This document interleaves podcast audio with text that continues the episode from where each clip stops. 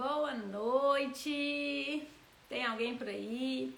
Sejam bem-vindos a mais uma live do projeto 652. Eu sou a Ana, médica veterinária aqui da Milk Care, e hoje a gente vai conversar sobre qualidade do leite mastite. Falei que eu ia aparecer por aqui hoje e eu estou aqui. Tudo bem com vocês? Vamos chegando. Hoje a gente tem muita coisa legal para conversar. É, eu tô com alguns temas aqui que eu acho que vai ser bem interessante eu trazer para vocês.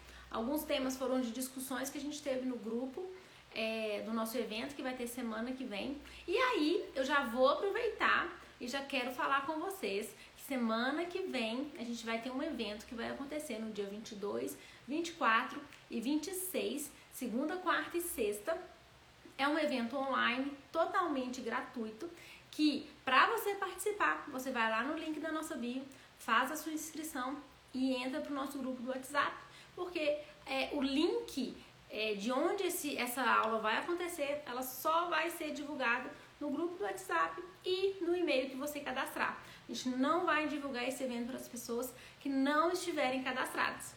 E nesse evento, ele se chama a Jornada Domine a Mastite. A gente vai conversar muitas coisas sobre a qualidade do leite e como que você pode chegar no seu destino como consultor de qualidade de leite, que é controlar e tratar qualquer tipo de mastite.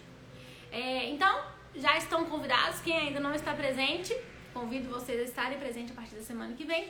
E, os nosso, e o nosso grupo do WhatsApp, hoje a gente está com dois grupos, é, eles todos os dias de manhã a gente abre eles para a gente poder fazer discussões e tá tendo muitas discussões legais, então não percam, porque esse grupo só vai durar até o evento.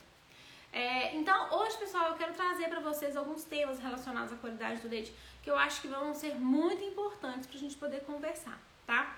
É, o, primeiro tema, o primeiro tema que eu acho que é importante a gente conversar é em respeito da classificação da mastite clínica para mastite subclínica, tá? E qual que é o impacto desse tipo de leite quando ele vai para o tanque de expansão.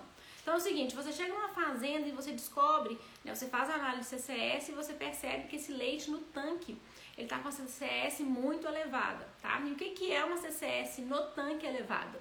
Se a gente considerar a legislação, é, o valor de célula somática que a gente pode considerar, né, que a legislação é, determina que a gente deve considerar como uma CCS alta, é acima de 500 mil, tá? Isso para o leite do tanque. Então, o leite do tanque é a média do leite da CCS, do leite dos animais que estão em lactação.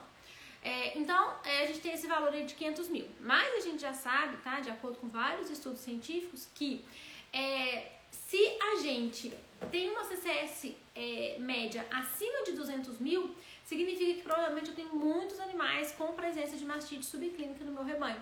E isso não é adequado e traz prejuízos para a propriedade rural, né, o animal ele não produz tanto leite quanto ele deveria, ele vira fonte de contaminação é, da mastite né, para outros animais e, e, bom, a gente não, não consegue controlar, tá?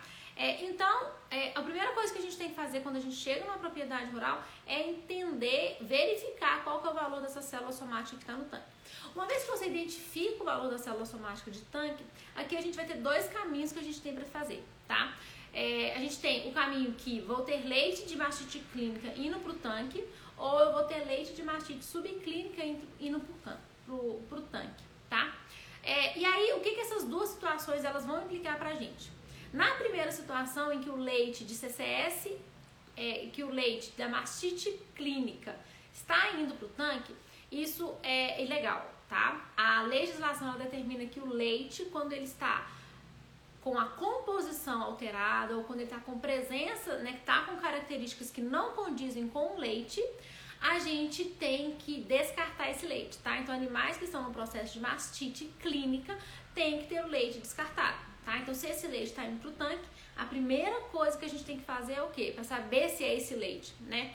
É ir na rotina de ordenha e fazer toda a verificação, todo o checklist correlacionado com o teste da caneca, tá? Uma vez que a gente faça esse checklist, aí sim a gente vai ter a certeza se é, esse, é, é, esse leite, de, se, se os animais que têm mastite clínica têm o leite indo pro tanque, tá? Então esse é o primeiro ponto que a gente tem que cortar é, do nosso, da, da, nossa verificação do porquê que a célula somática do tanque está elevada. Então você foi lá, verificou e aí você descobriu que não, a CCS está elevada, mas não tem casos clínicos de mastite indo para o tanque. Beleza. Então, provavelmente a célula somática do leite do tanque, que é a média do rebanho, ela está elevada porque é, os animais que estão com mastite subclínica estão com leite indo para o tanque, tá? Aí a gente entra no seguinte ponto. É, o animal, quando ele está com a mastite subclínica, ele não tem tanta alteração da composição do leite assim, tá? Então, e, e, e a característica visual do leite, ela ainda está mantida. Então, esse leite de mastite subclínica, ele ainda pode ser enviado para o tanque, não tem problema, tá? Mas ele vai aumentar a célula somática de média no tanque, no leite do tanque. E aí, para a gente poder tentar contornar a situação num primeiro momento, tá? O que, que a gente pode fazer na propriedade rural? A primeira coisa que a gente tem que fazer é descobrir quais são os animais que verdadeiramente estão contribuindo para a célula somática do tanque, tá? E como que você faz isso? Você só consegue descobrir quais são os animais que têm célula somática é, elevada e que estão contribuindo com a CCS do tanque, tá? Que está contribuindo para aumentar a célula somática do tanque a partir do momento em que você faz as análises tanto de CCS individual ou de CMT por dois meses consecutivos ou mais, e a partir daí você consegue descobrir quais são os animais que são recorrentemente animais com célula somática elevada. Tá? Então, se você não faz análise, se você não faz ou se você não indica análises é, para avaliação da mastite subclínica, a partir de agora a gente tem que começar, nós que somos consultores em qualidade, a gente tem que começar a fazer as indicações ou até mesmo a execução do teste, é, dos testes para avaliação da mastite subclínica, tá? Não tem como a gente descobrir se o animal tem mastite subclínica ou não, apenas olhando o leite, o, o, o aspecto visual do leite. Não tem como. A gente tem que fazer a análise, tá? E aqui eu tô falando de CCS individual, eu tô falando de CMT, mas a gente sabe que tem outros tipos de análise, né? A gente tem o Somaticel, que pode ser feito também. Tudo vai variar de acordo. A escolha do teste, ela vai ir de encontro ao que você, que é técnico, se sente mais confortável em fazer. E aí eu já aconselho que o pessoal que está trabalhando na ordem, os colaboradores, eles se sintam mais à vontade em executar também porque a gente ganha muito tempo na nossa rotina, na nossa rotina de trabalho como consultor, a partir do momento em que a gente é, delega funções. Tá? E a execução do teste, ela é uma, um, uma atividade que ela é muito importante de ser delegada, obviamente com um treinamento específico, com muito critério, porque é, o colaborador, ele precisa de ser parte do processo. E se a gente não delega funções e não divide responsabilidades, é, é mais difícil é mais difícil dele se engajar na atividade da melhoria da qualidade do leite, tá? Então a minha sugestão é que você tente fazer essa delegação, a delegar esse, esse tipo de teste, tá? Bom, então, é, para você poder saber, então, para que lado que você tem que ir em relação à redução da sua célula somática no tanque, né, de alguma fazenda que você está trabalhando, você precisa identificar qual que é o tipo de mastite que está contribuindo para essa célula somática, então se é mastite clínica ou se é mastite subclínica, e se for a mastite subclínica, você precisa de identificar quais são os animais. Não adianta é, você tentar saber quais são os animais de célula somática alta se você não faz o teste. Não tem como você partir daí, tá? Você para aí exatamente nesse momento.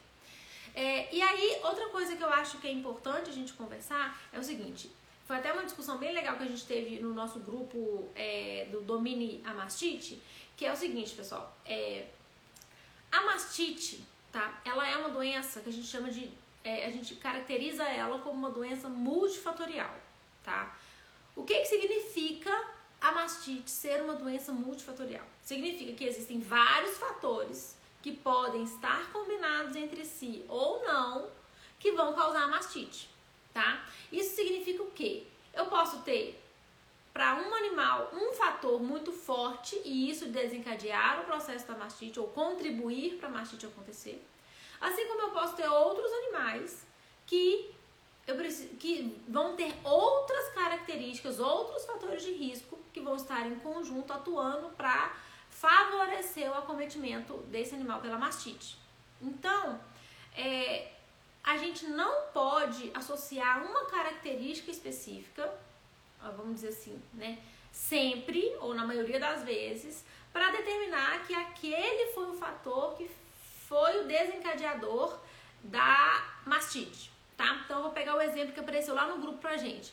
É, uma das pessoas perguntou assim, se é, animais de alta produção tinham mais mastite do que animais, não do que animais, né? A pergunta era só assim: animais de, de, de alta produção dão mais mastite? Isso é verdade? Aí eu falei com ele, aí eu falei com a pessoa assim: olha, é, é, a gente não pode é, pegar apenas esse fator como é, o fator que desencadeia a mastite, porque senão todo animal que produz a, a uma quantidade elevada de leite, ele teria mastite, e a gente sabe que não é isso. Então, o fator de produção de leite, ele entra como um dos fatores que, dependendo de outros fatores, ele pode é, amplificar a chance desse animal específico ter a mastite. Então, por exemplo, se eu tenho um animal que está de alta produção, só que é um animal que está num compost, que não tem a cama bem, bem manejada, é um animal que não está com, a dieta bem balanceada. É um animal que pariu e passou por problemas no pós-parto, uma hipocalcemia, uma retenção de placenta.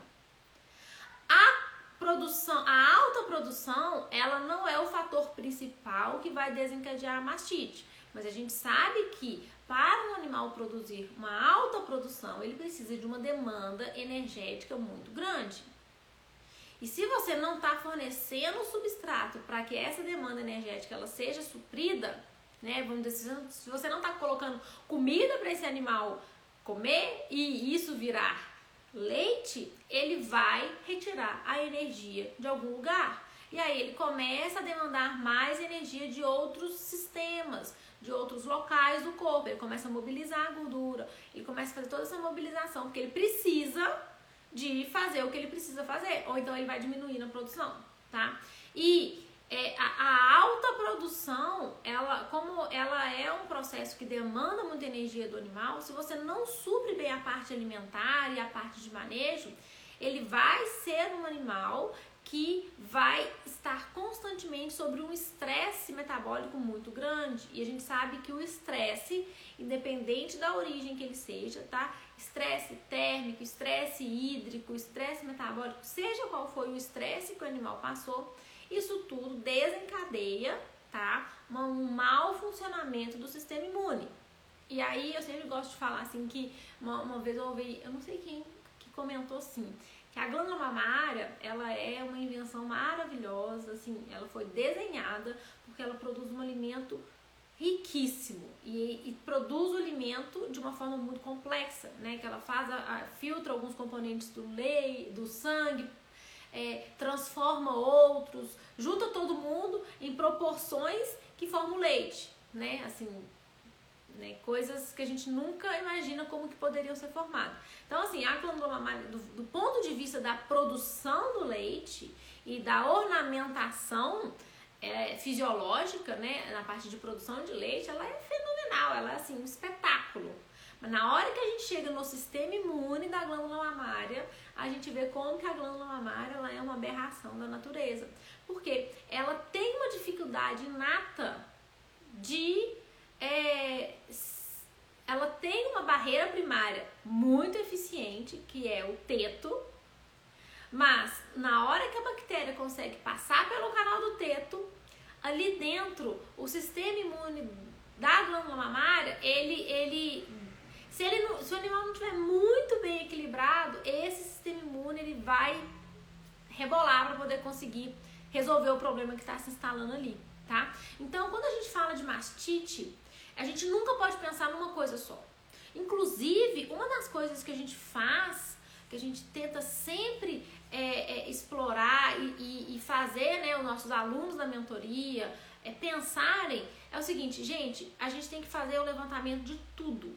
Tudo, tudo, tudo, tudo que você imaginar que talvez não causa mastite ou que não predispõe a mastite, anota, porque isso vai ser um fator que provavelmente ele vai ser importante. Então a gente tem que treinar o nosso olho para realmente enxergar a propriedade com o, o, o, o olhar investigativo de o que que nessa fazenda tem de fator de risco que vai poder ocasionar a minha mastite. E aí você começa a entender que realmente cada fazenda é única, cada animal é único. Vão ter animais que vão estar sobre o mesmo sistema produtivo e vai ter grupo de animal que vai desenvolver mastite, vai ter grupo de animal que não vai desenvolver mastite. Por quê? Se eles estão sobre, o mesmo, sobre a mesma é, dieta nutricional, sobre o mesmo manejo reprodutivo, sobre o mesmo manejo é, é, de conduta ali, de rotina de ordenha, tá tudo igual. Por que, que eu tenho um grupo que tem e outro grupo que não tem? Aí você começa a entender que, olha, os fatores de risco relacionados às características individuais do animal também são fatores de riscos extremamente relevantes. Então, se a gente não começa a fazer esse tipo de investigação, você não, começa, você não vai sair do lugar. A gente vai, vocês vão continuar sendo consultores que só tratam a mastite. Tratar a mastite não é resolver o problema. Tratar a mastite é você tá vendo ali um fogo e você vai apagar aquele fogo, aquele foco de incêndio ali. Mas o incêndio em si, ou é, onde vai desencadear um incêndio, você não está prevendo. Então você vai ficar migrando de foco em foco, tentando apagar incêndio e nunca vai resolver o problema. Eu falo assim, gente, é, quando a gente é, indica um tratamento, quando a gente indica a compra de algum produto que não esteja na rotina de ordenha, quando a gente indica a compra de algum produto para tratar a mastite, para prevenir a mastite, a verdade é que você não você não tá fazendo o melhor caminho, ao meu ver. Tá? Isso aqui é a minha opinião.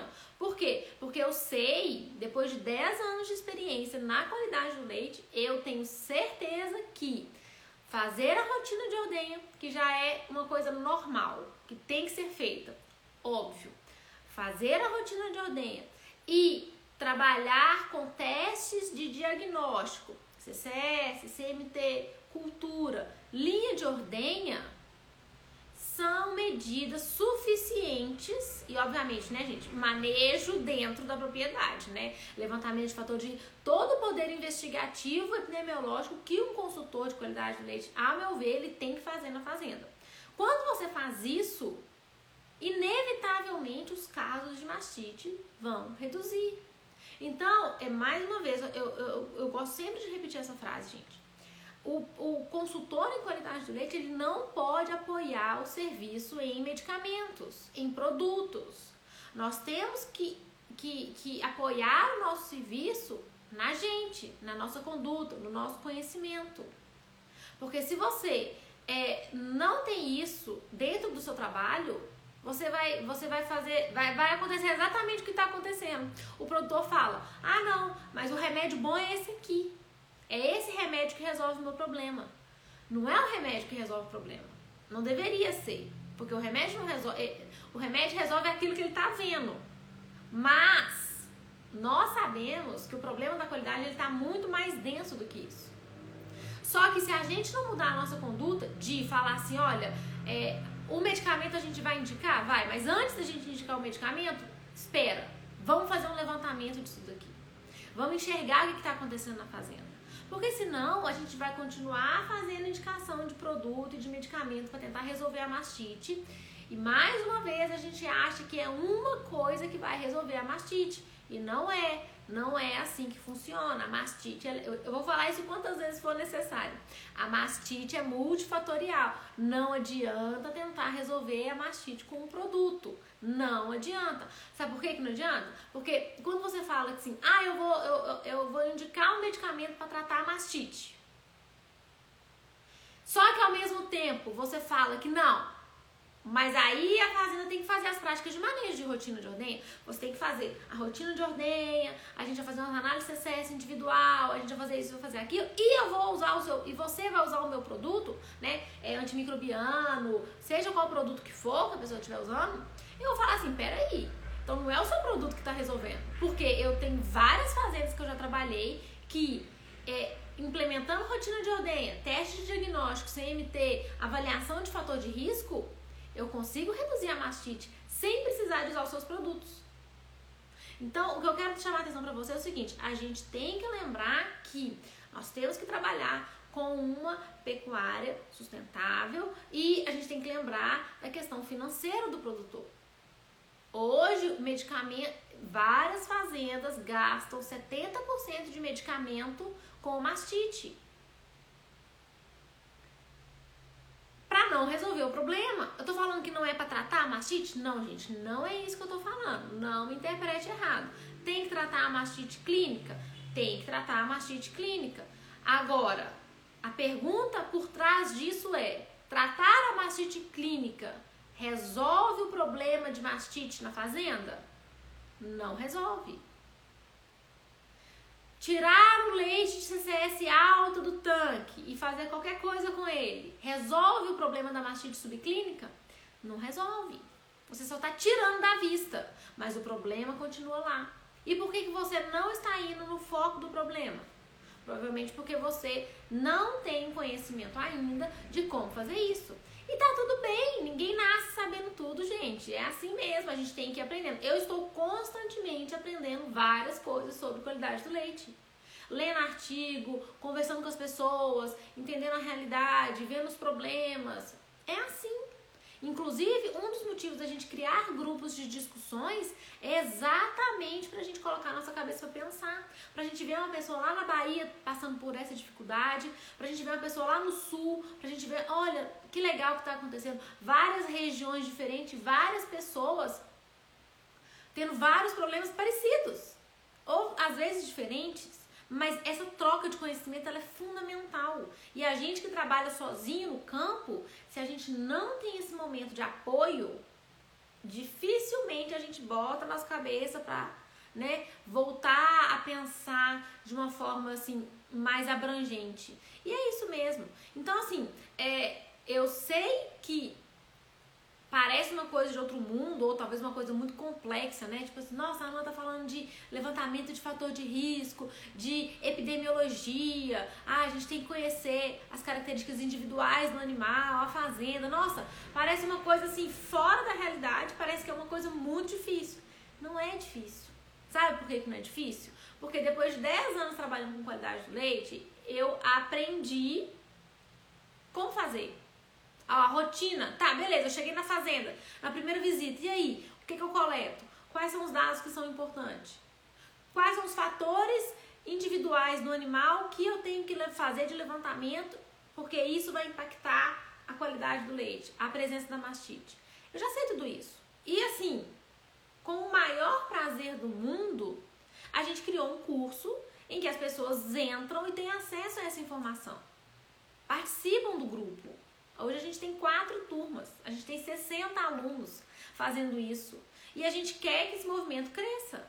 Na segunda-feira do dia 28, a gente vai abrir inscrição para essa mentoria e eu espero que vocês estejam juntos, porque a gente transforma tanto a vida do consultor para ele ser uma pessoa de referência, para ele poder é, realmente saber controlar, saber tratar os casos de mastite, porque é isso que a gente precisa.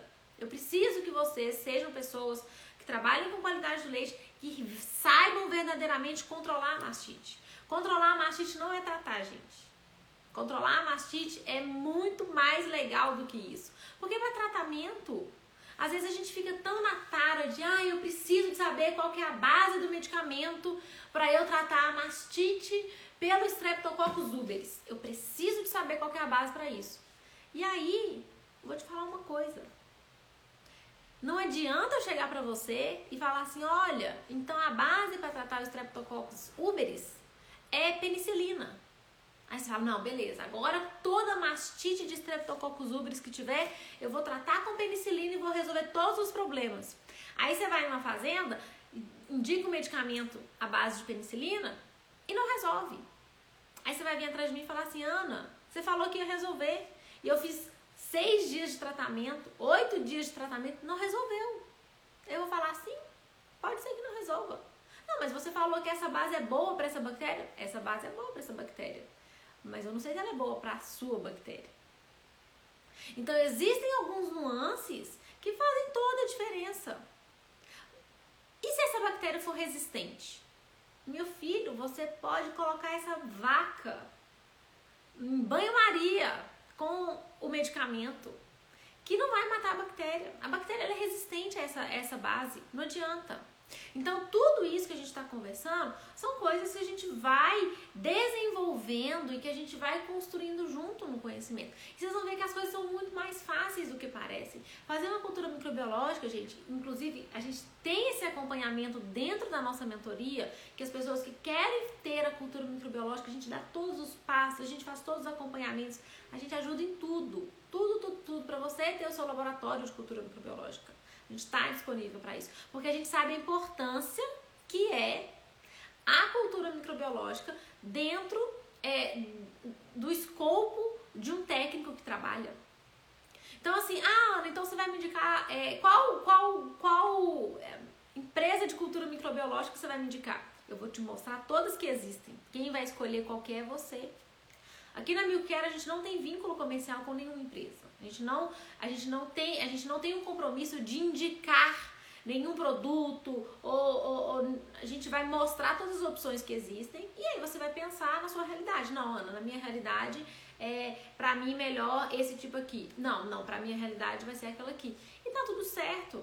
Porque a gente sempre tem que lembrar o seguinte, é, existem vários caminhos e o caminho que você tem que escolher é o que melhor condiz para sua realidade hoje, tá?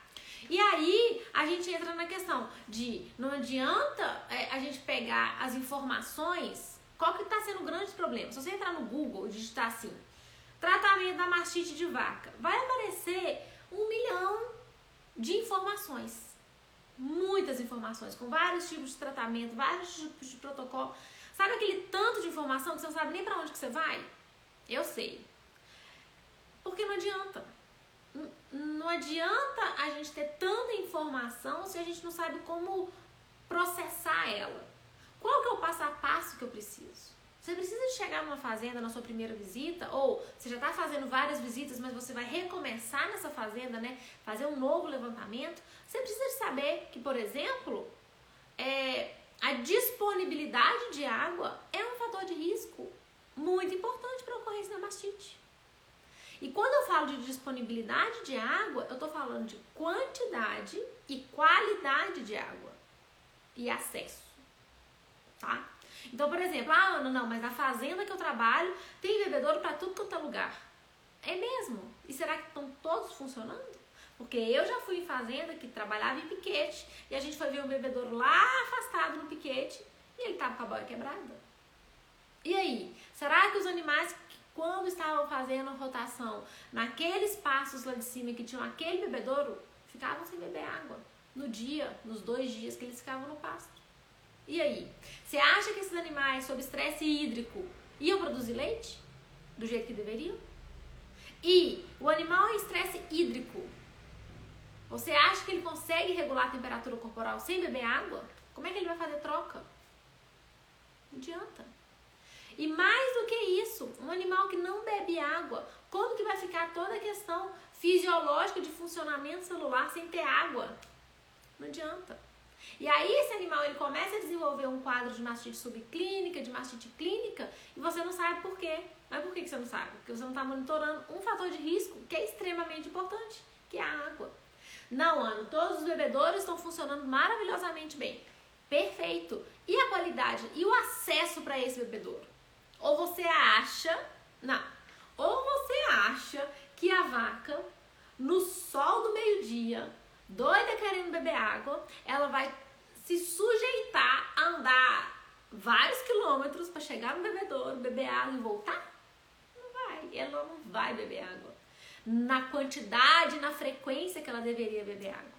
Aí ela vai reduzir as idas no bebedouro ela vai tentar beber mais água, mas ela não vai conseguir beber mais água para compensar essas idas no bebedouro, ela vai entrar em estresse hídrico. Ah, não, Ana, o bebedouro é perto, tá tudo certo. Tá. Então, como que essa vaca vai chegar no bebedouro? O bebedouro pode estar do lado dela, mas se tiver aquela lamaceira, aquilo tudo, você acha que ela vai conseguir realmente chegar para beber água? Ou ela vai falar assim, poxa, nossa, vou ter que ali beber água e aquele chão eu vou atolar. Não, não vou agora não, vou depois. E aí ela diminui de novo a frequência. Estresse hídrico. Mastite subclínica, mastite clínica vão ser desencadeadas. Nossa, Ana, mas você falou que só, só uma coisa não é fator de risco para mastite acontecer. Sim, parabéns. Você está ouvindo muito bem. Não é só um fator de risco, mas eu estou falando da falta de água. Só que a falta de água implica em estresse térmico. E o estresse térmico implica em aumento da frequência cardíaca, aumento da frequência respiratória. E aí, imagina esse animal tendo que produzir leite em estresse térmico, em estresse hídrico, aumentando a frequência cardíaca, aumentando a frequência respiratória, para tentar equilibrar isso, e ainda tendo que andar até a ordenha e ficar ali. Então, assim, é, é, nunca é uma coisa. É eu falo, ah, o bebedouro, mas é porque o bebedouro ele puxa um tanto de outra situação que está ao redor dele. Então, todo fator de risco que você acha que ele é, Ana, eu não faço ideia quais são os fatores de risco para ocorrência da mastite. Então, se inscreva na jornada Domine a Mastite, porque ali a gente vai falar muita coisa. E se você achar que vai fazer sentido para você, na segunda-feira, no dia 28, a gente vai abrir as inscrições para a mentoria. E lá na mentoria você se prepara, porque se você tá me ouvindo falar aqui, lá eu falo cinco vezes mais. Tem dia que a gente começa os encontros sete e meia da noite, a gente vai terminar 10 horas, 11 horas. Isso na mentoria, né, gente, que eu consigo trabalhar mais. Mas na semana que vem a gente já vai ter muita informação, que eu tenho certeza que vocês vão sair da live pro outro dia, vocês já vão estar tá para aula, assistiu a primeira aula na segunda-feira, eu tenho certeza que na terça vocês já vão estar tá com a cabeça fervilhando, tipo assim, putz, não tô acreditando que eu não estou trabalhando a qualidade do leite. E olha, eu vou falar uma coisa para vocês. É, a qualidade do leite, ela é responsabilidade do consultor, obviamente, porque a gente tem uma flexibilidade para é, estudar mais sobre a qualidade do leite, mas ela também é responsabilidade do ordenador, do colaborador, do produtor rural.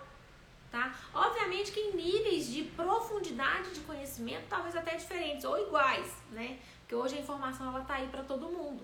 Então, é, não dá pra gente falar assim, ah, a culpa é do consultor. Porque se você que é consultor, você tá preparado para isso? Não, eu tô preparado para isso, eu me sinto confiante, eu tenho as informações. Você tá fazendo a sua metade do caminho. Se você colocar a mão na consciência hoje, você tá fazendo a sua metade do caminho, que é estudar sobre qualidade do leite, aprender, estar discutindo sobre qualidade do leite com pessoas fora da sua realidade. Está fazendo isso? Coloca a mão na consciência. Você está se melhorando 1% todos os dias? Hoje eu aprendi uma coisa nova. Você aprendeu uma coisa nova? Essa semana você aprendeu alguma coisa nova? É isso que a gente tem que tomar o cuidado de estar sempre fazendo, porque senão a gente se perde no tempo. Aí as coisas vão evoluindo e aí eu vou chegar pra você e falar assim: ah, e aí, como é que tá o CMT? Não, não faço. E a CCS? Não, não faço. E a cultura? Não, não faço. E o antibiograma? Não, não faço. Então você não vai conseguir a qualidade. Não adianta. E assim, não fica chateado, sabe por quê? Porque tudo isso que pode ser novidade para você sempre está em tempo de começar. O melhor momento para plantar uma árvore é hoje. Amanhã também vai ser um ótimo melhor momento. Basta você querer. Tá? As oportunidades elas estão aí. Então, assim, quando a gente fala, ah, é, eu não trabalho com a qualidade do leite porque eu não tenho tempo de estudar. Bom, então aí você tem que pensar, a qualidade do leite ela é uma prioridade para você, para a sua vida? Se ela for uma prioridade, não, Ana, ela é porque eu quero trabalhar com isso, porque eu tô vendo que, ai, é, eu não tô, eu não tô querendo é, trabalhar com nutrição mais, ai, não gosto de fazer conta, nossa, meu Deus e tal. Beleza, ótimo. Ah, não, Ana, eu tô largando a reprodução porque, nossa, eu tô cansado de ficar tendo que palpar 200 vacas, 300 vacas por dia, 150 vacas por dia. Tá muito cansativo isso. Ótimo, vem pra qualidade. Te garanto que vai ter é, trabalhos que vão ser muito mais, é, menos cansativos. Às vezes a gente vai ter que acordar de madrugada? Vai, porque você vai ter que acompanhar a ordem algumas vezes. Mas o trabalho da qualidade ele é muito mais do que acompanhar a ordem. Vocês que não estão sabendo ainda. E aí o que, que acontece?